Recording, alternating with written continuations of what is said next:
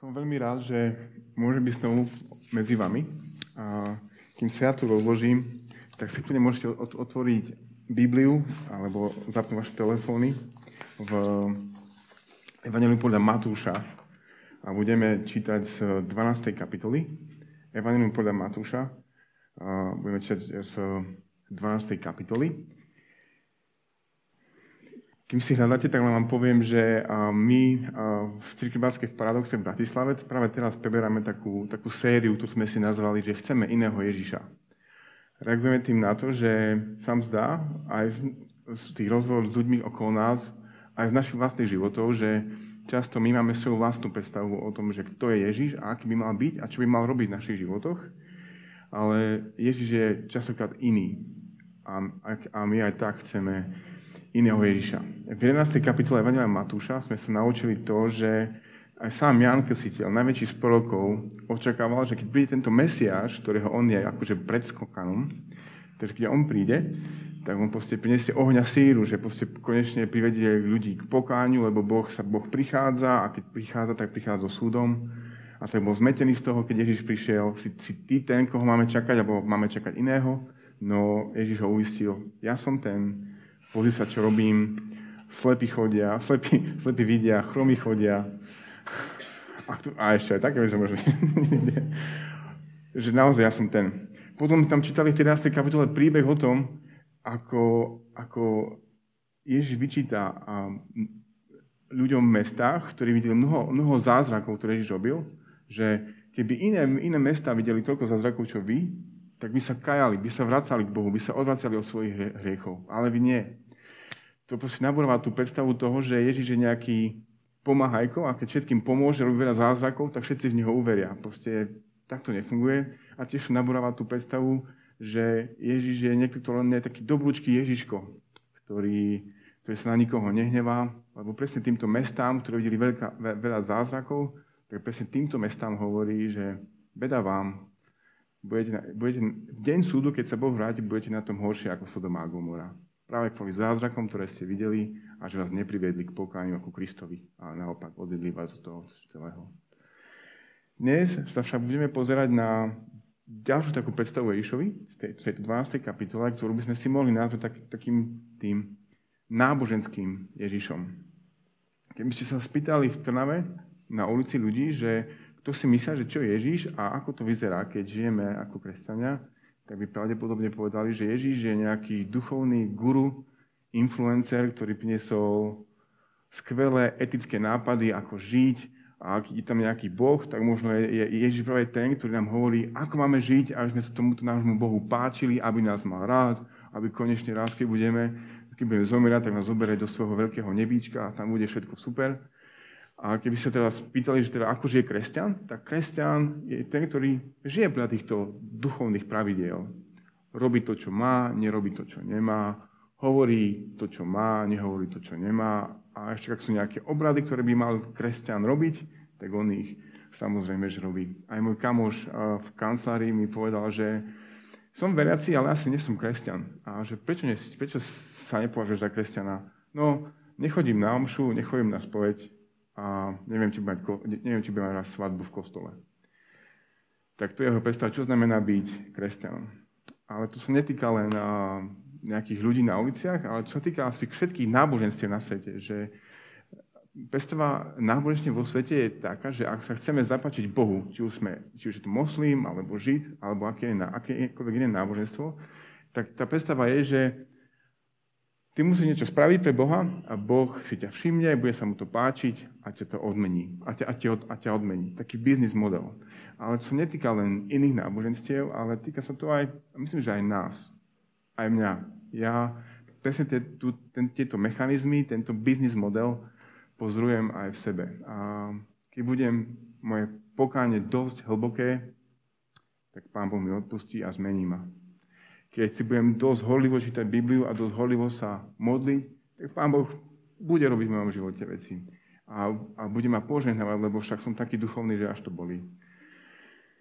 A, ale naopak, že keď je a, moje pokánie dosť neúprimné, slabé, a ak si neviem dať rady so svojimi zlozvykmi, Jasne, že na mňa Pán Boh zanevrie. A čo už, aby som mohol chcieť od takého Boha? A na čo sa ja budem modliť? Však Pán Boh len plieskať bičom na mnou môže. A nie, hovorím, že ma má rád a že ma chce požehnať. Neviem, ako by ste vy o, opísali svoj duchovný stav. Máte pocit, že keď sa pozrite na svoj, na svoj život, že duchovne lietate s ľahkostou toho, že nás Pán Boh miluje a že, a že všetko je super, alebo och, keby ste vedeli, keby si vedeli, áno, aký bol môj týždeň dneska. Aby si nič nepovedal. A ja môžem povedať to isté, keby ste vedeli, aký bol môj týždeň, možno by ste aj pochybovali, že som kresťan. Ale práve kvôli tomu je tu 12. kapitola, ktorá nám hovorí o tomto náboženskom myslení, ktoré je plné duchovných príkazov a nariadení. Tak, 12. kapitola Evangelium Matúša, ktorá, ktorá presne o tomto hovorí. A ako to budem čítať, tak a si všímajte, ako Ježíš v tomto rozhovore s farizejmi, o ktorých si budeme hovoriť, úplne nabúrava túto predstavu duchovnej náboženskej zbožnosti plnej a, pravidel. 12. kapitola Matúša od 1. verša. V tom čase šiel Ježíš v sobotu cez obilné pole. Učeníci boli hladní a tak začali trhať klasy a jesť. Zbadali to farizei a povedali mu, pozri, tvoji učeníci robia to, čo nie je dovolené robiť v sobotu. On im však povedal, nečítali ste, čo urobil Dávid, Dávid, keď bol hladný, no on aj tí, čo boli s ním, ako vošiel do Božieho domu ako jedli predkladané chleby, ktoré nesmel jesť ani, ani on, ani tí, čo boli s ním, iba sami kňazi? Alebo či ste nečítali v zákone, že v sobotný deň kňazi v chráme znesvedcujú v sobotu a sú bez viny. Hovorím vám, tu je niečo väčšie ako chrám. Keby ste spoznali, čo znamená milosrdectvo chcem a nie obetu, neboli by ste odsudili nevinných. Veď, sám, veď syn človeka je pánom soboty. Keď odišiel, prišiel do ich synagógy. Tam bol človek, ktorý mal vysnutú ruku. Opýtali sa Ježiša, je dovolené v sobotu uzdravovať? To preto, aby ho mohli obžalovať. On im povedal, nájde sa medzi vami človek, ktorý má jednu ovcu a tá by mu v sobotu spadla do jamy a on by ju nechytil a nevydiahol? O koľko je človek cennejší ako ovca. Preto v sobotu je dovolené robiť, dobre robiť. Na to povedal tomu človeku, vystri ruku. Vystrelil ju teda a bola zasa zdravá ako tá druhá. Farizeji však vyšli von a radili sa o ňom, ako ho zahubiť. Keď sa Jež o tom dozvedel, odišiel odtiaľ. Tento príbeh o náboženských farizeoch končí veľmi smutne. Farizei odmietajú Krista a Ježíš od nich odchádza. Práve pred týmto nás chce Matúš varovať, aby to nebol náš príbeh životný a príbeh ľudí, ktorí čítajú toto evanelium. A práve aj nám chce povedať Matúš, že príďte k Ježišovi, lebo on dáva tú slobodu, ktorú vám zákon a tieto ľudské predpisy nevedia dať. Príďte k nemu, nájdete odpočinutie, oddychnete si, lebo Ježíš je ten, ktorý dáva odpočinutie od ľudských nariadení. Často používam slovo, že farizei a viem, že v cirkevných kruhoch je toto slovo veľmi známe. A keď som sa napýtal svojich kolegov, že čo ich napadne, že keď poviem, že farizej, že je to farizej, tak povedia pokrytectvo. Myslím, že celkom fajn. Ale čo už asi na mene napadne to, že v podstate malý farizej býva v každom z nás. A, a mňa asi, nema, asi nás kresťanov by to nemalo prekvapiť, pretože farizei boli, mali veľmi blízko k Ježišovi. A Ježiš mal veľmi blízko k farizeom. možno si to nevedomujeme, ale ak by ja som vtedy žil v tej dobe a nemal by som to šťastie, že si ma Ježiš vyvolil ako svojho učeníka, tak by som asi chcel byť farizej. Dá to zmysel, keď vám to vysvetlím, že aká bola taká politická situácia v Izraeli v tých, tých časoch. V Izraeli a v celej spoločnosti boli také štyri základné nejaké skupiny ľudí, hnutia, politické frakcie, nábožensko-politické frakcie a to prvou boli eseni. To boli takí mnísi, ktorí sa úplne dištancovali od spoločnosti a chceli v nejakej takej vnútornej meditácii sa vždy len modliť Bohu, ale nechceli mať nič spoločné s tým okolitým zlým svetom. To boli eseni. To by som asi ja nechcel byť. Ani farizei takí nechceli byť. Oni chceli mať vplyv a mali vplyv politický a aj duchovný. Potom boli Herodiani, ktorí videli, duchov, videli dobrú budúcnosť Izraela v tom, že sa politicky spolčia s rímskou ríšou. Ak to spravíme, Rímania budú spokojní a nám sa bude dariť a budeme požehnaní. Potom boli zeloti, ktorí boli takí pankáči doby. Oni povedali, nie, žiaden Rím, ale my potrebujeme revolúciu, pušky do ruky, a proste vyženieme týchto Rím, hnusných Rímanov preč a potom bude Izraelcom dobre, budeme požehnaní a Pán Boh nás bude mať rád. Ani to nechceli byť farizei, ani ja by som asi nechcel byť vtedy ten. No, farizei boli úplne iní. Farizeom išlo o, o duchovnú obnovu Izraela. Chceli, aby sa ten Boží zákon, tie dobré Božie nariadenia, ktoré Boh dal Izraelu, aby sa dotýkali každej jednej oblasti života Izraela. Spoločenského, duchovného, rodinného, osobného.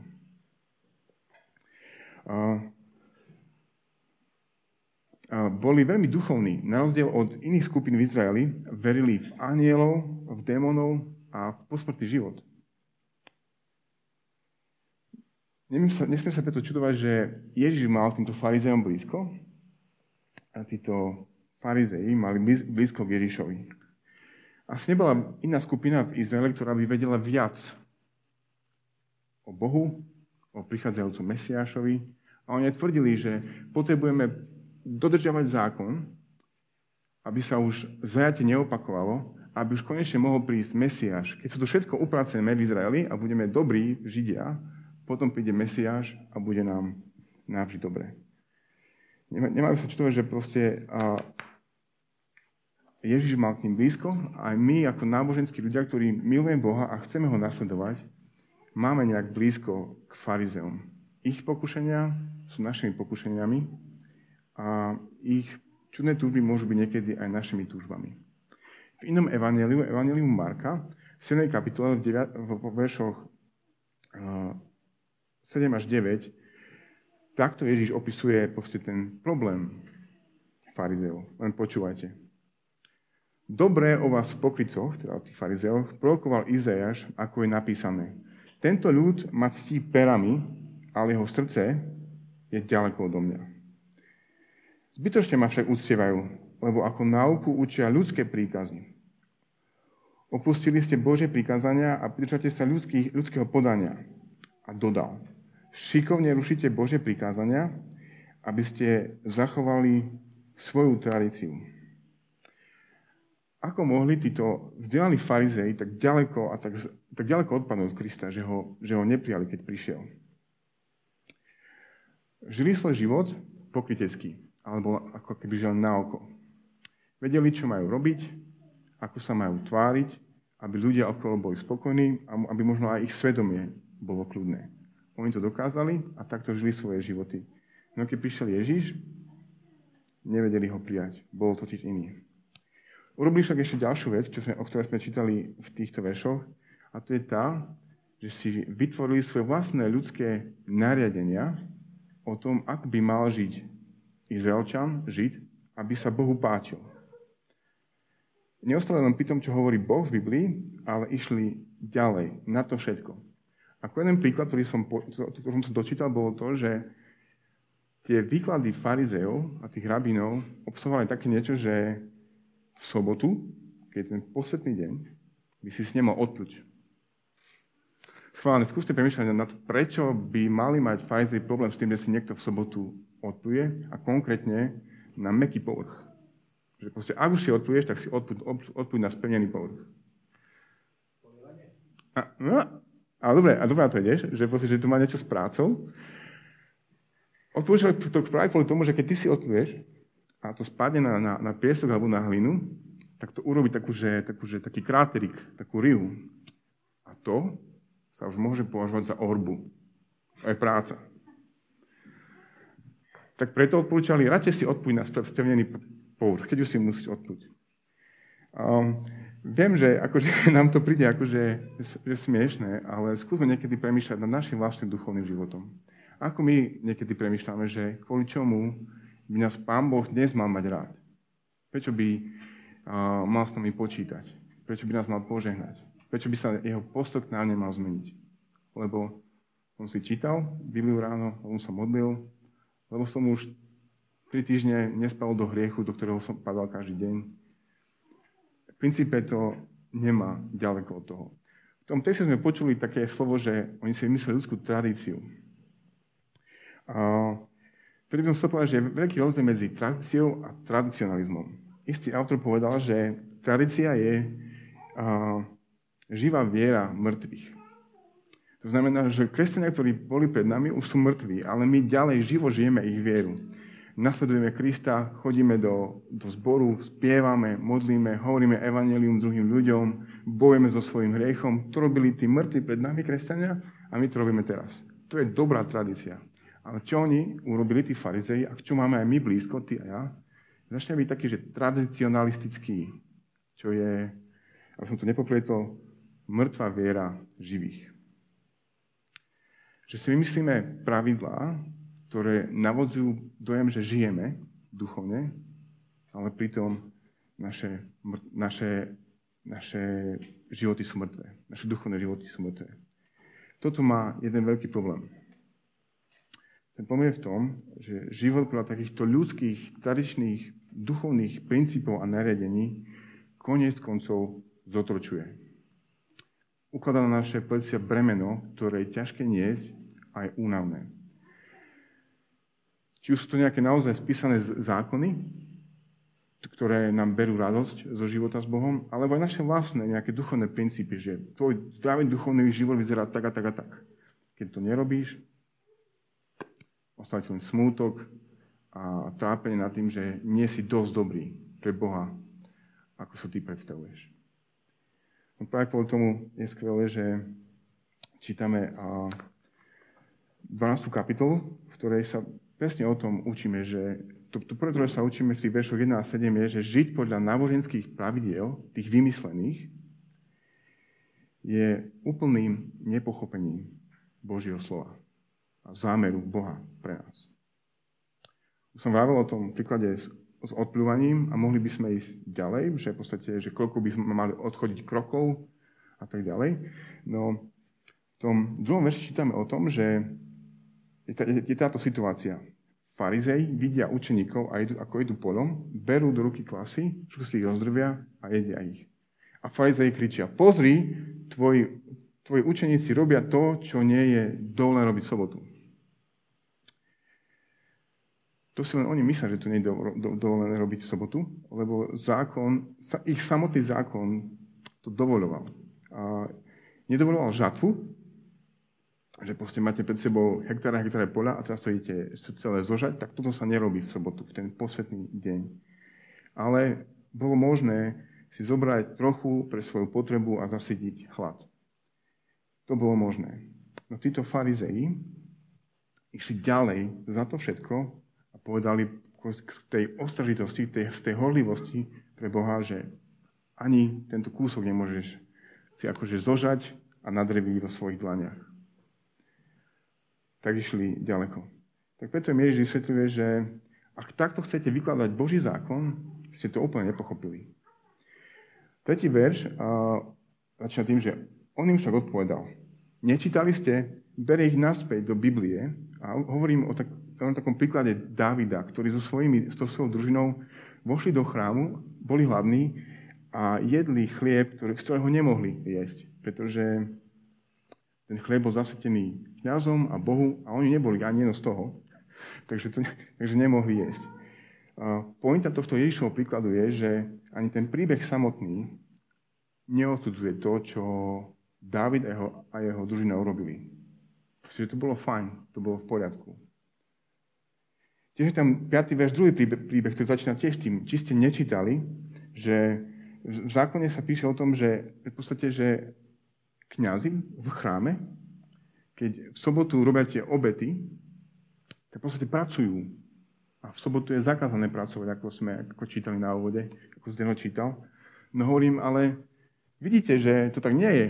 Že hej, práca je zakázaná, ale aj samotný váš zákon vás učí, že je práca, ktorá je úplne že, že v poriadku. A tí, čo pracujú v chráme, tí kniazy, sa nepevinujú, sú nevinní. Čiže vaše extrémne, veľmi úzkostlivý, veľmi úzkostlivý výklad zákona nie je správny.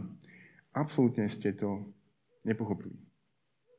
A tak prichádzajú tie verše 7 a 8, kde, kde čítame o tom, že toto boli presne oni. Aj tam citá zo 7. verša, tí farizei, Milosrdenstvo chcem a nie obetu.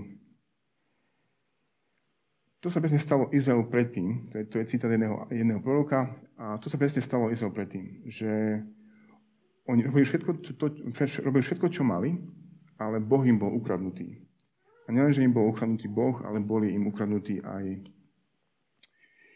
aj, aj ľudia okolo nich. Vtedy to vyzeralo, vyzeralo, tak, že v jeden deň išli obetovať do chrámu ako správni Židia a v iný deň išli obetovať do iného chrámu, inému Bohu.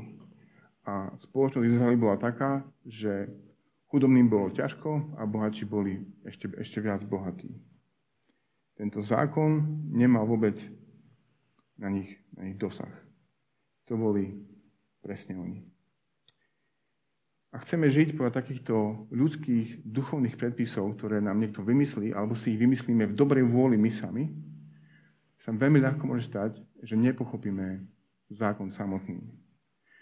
Boh dával sobotu ľuďom nie preto, aby ich zotročil, ale aby im slúžil. To je dobrý deň, to si máte oddychnúť. Je to požehnanie. Ten deň si mali pripomínať, že sú zmluve s Bohom a v tejto zmluve sú z milosti.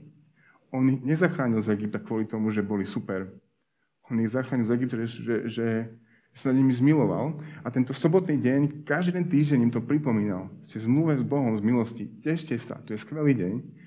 Ale farizei a farizei v nás z takýchto vecí robia bremeno, ktoré je ťažké niesť. Ale to je úplne nepochopenie toho, čo Boh chcel. To druhé, čo sa presne v týchto veršoch učíme o tom, že keď chceme žiť podľa týchto náboženských pravidiel ľudí, tak je to, že aj nevieme ako, a sa z nás môžu stať necitliví ľudia, ktorí neberú ohľad na ľudí okolo seba. Tak sme som čítali v tom 7. verši. Neviem, kedy sa to deje. Matúš nám nepíše, že že koľko medzi tým prebehlo času, ale v 9. verši čítame o tom, že keď odtiaľ odišiel, prišiel do ich synagógy. Ďalej je sobota a, a v tejto synagóge, a, židovský kostol, a Ježíš a stretáva človeka s, s, s ochrnutou rukou, vysnutou rukou. A tak prichádza znovu otázka. A verš 10.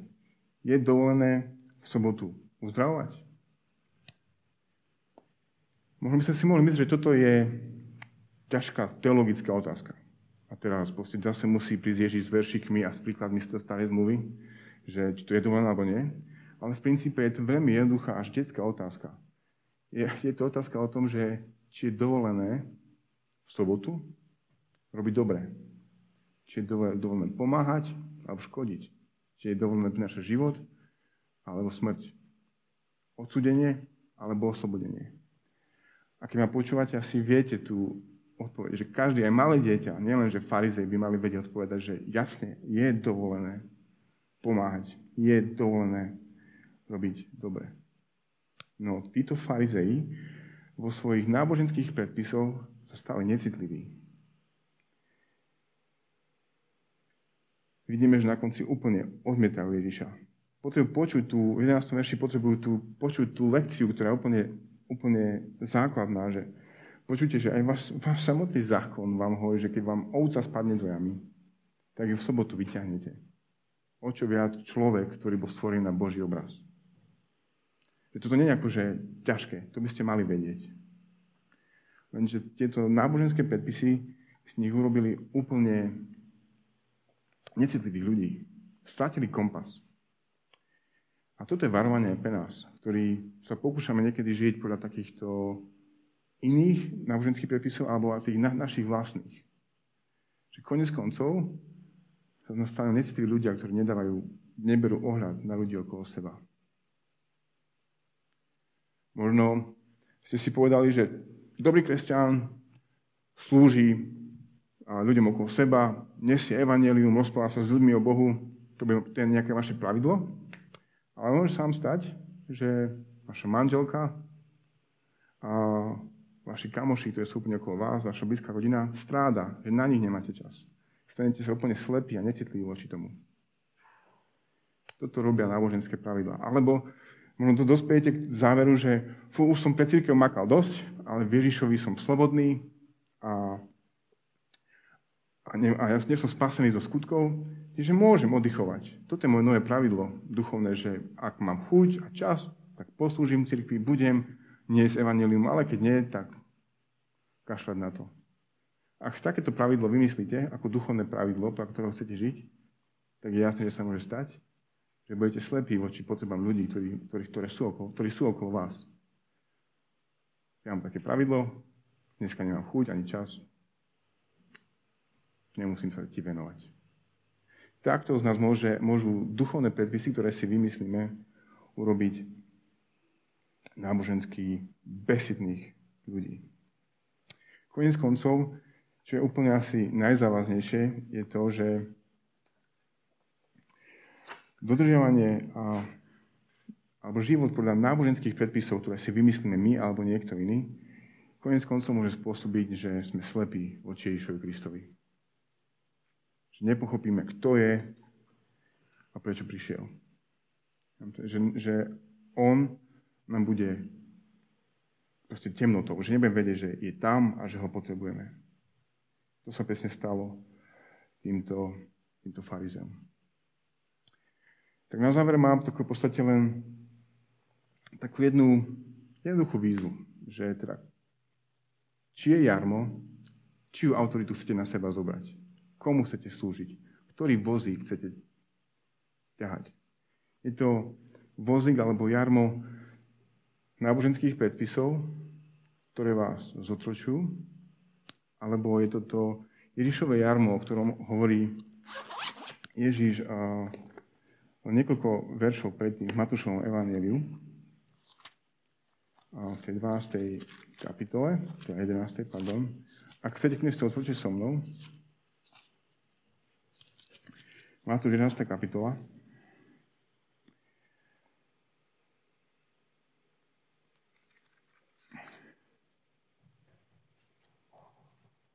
Jedenáctá kapitola, budem čítať od 28. verša. Poďte ku mne všetci, ktorí sa namáhate a ste preťažení. Ja vám dám odpočinúť.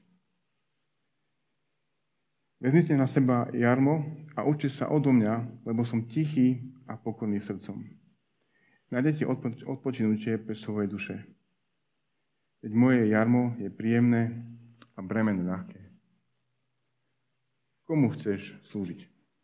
Chceš slúžiť ďalej svojim vymysleným náboženským predstavám o tom, že ako, ako by mal žiť dobrý kresťan? Alebo chceš slúžiť a nasledovať tohto Krista, ktorý hovorí, poďte ku mne, moje jarmo je ľahké, som tichý a pokorný srdcom, nepeskám bičom, poďte ku mne. Komu chce slúžiť? To pozvanie nie je nejak taký len sentiment, že jasne, že chcem Ježiša. Ale Ježiš urobil všetko preto, aby nás mohol pozvať a aby nás mohol prijať. Je pravdou, že za naše hriechy nás čaká súd. A sú Božie pravidla, ktoré On ustanovil pre život na tejto zemi a my ich nevieme dodržiavať. No Ježiš je tichý a pokorný, keď nás volá k sebe. Je to len kvôli tomu, že on niesol ten trest za nás. Hnev, ten bič Božieho hnevu plieskal nad ním, nie nad nami. Preto Ježiš môže byť tichý a pokorný a môže nás volať. poďte vy, ktorí ste utrápení a, a unavení z toho, že nesiete premeno svojich vín a hriechov, poďte ku mne. Ja môžem byť tichý a pokojný voči vám. A chcem, aby vám toto pozvanie znelo aj, aj teraz. A keď, a, keď pojeme na večeru pánovu, keď budete premýšľať nad tým ďalším týždňom, že ako ho chceme žiť, tak príjmime toto pozvanie. Viem, že máte takú, takú tradíciu v tom domoslova zmysle, že máte chvíľu čas po kázni, že si premýšľate nad tým, že, čo ste práve počuli. Tak tu je moja otázka, na ktorú môžeme spolu a, premýšľať. A, čo sú tie vaše ľudské náboženské predpisy, ktoré ste si vy vymysleli, ale vidíte, že vás konec koncov len zotročujú a ubíjajú. Čo to je? Je možné, že na týchto vecí, na ktoré ste práve mysleli, si zakladáte svoje spravodlivé postavenie pred Bohom. Práve lebo toto zvládam, Pán Boh ma príjma, ale ak to nezvládam, Pán ma nepríjma. No, chcem som prečítať 7. kapitolu listu Rímanom, kde sa hovorí o úplne iném, inom druhu spravodlivosti pred Bohom, ktorá nie je z nás, ale je zvonku. Je od Ježiša Krista, ktorá sa stáva našou spravodlivosťou. Budem to len čítať a nejako komentovať. Teraz, Ježišovi Kristovi, je však zjavená Božia spravodlivosť bez zákona, dosvedčená zákonom a prorokmi. Božia spravodlivosť skrze vieru Ježiša Krista pre všetkých, čo veria. Nie je totiž rozdielu, lebo všetci zrešili a nemajú Božiu slávu. Ospravedlení sú zadarmo jeho milosťou, vykúpením v Ježišovi Kristovi. Ježiš nám prichádza ako ten, ktorý nám interpretuje, vysvetľuje, aplikuje dobrý Boží zákon. A jeho interpretácia je taká, že ja som zobral na seba ten trest. Aby ste mohli prísť ku mne, lebo som tichý a pokojný srdcom. Tak v prvý deň, keď ste sa obratili, to bola pravda, tak je to pravda aj dnes. Nie vaše duchovné predpisy, ktoré ste si vymysleli, ale, Ježiš, ale Božia spravilo Ježišovi Kristovi, ktoré je na vás. Je to, čo vám umožňuje prísť k Bohu, aby vás prijal. To platí aj, aj dnes a to si budem pripomínať aj pri tejto večeri pánovej. Budeme sa ešte krátko modliť. Oče, vyznávame, že máme sklony byť samospravodliví a vytvárať si svoje vlastné duchovné predpisy, na základe ktorých by si nás mal prijať. Cítime sa, cítime sa pri tom lepšie, keď sa nám darí a máme pocit, že sme niekedy lepší ako tí ostatní. Kopec dôvodov je, pre ktoré to robíme prosím, odpúsť nám, že sme ochotní takto žiť a trpieť pod jarmom a otrostvom týchto svojich nariadení. Preto ťa prosíme, aby aj dnes cez svojho Svetého Ducha nám Boh otváral oči. Aby sme videli, že naša spravodlivosť nie je v nás, ale v Ježišovi Kristovi, ktorý nám dáva svoju spravodlivosť. Amen.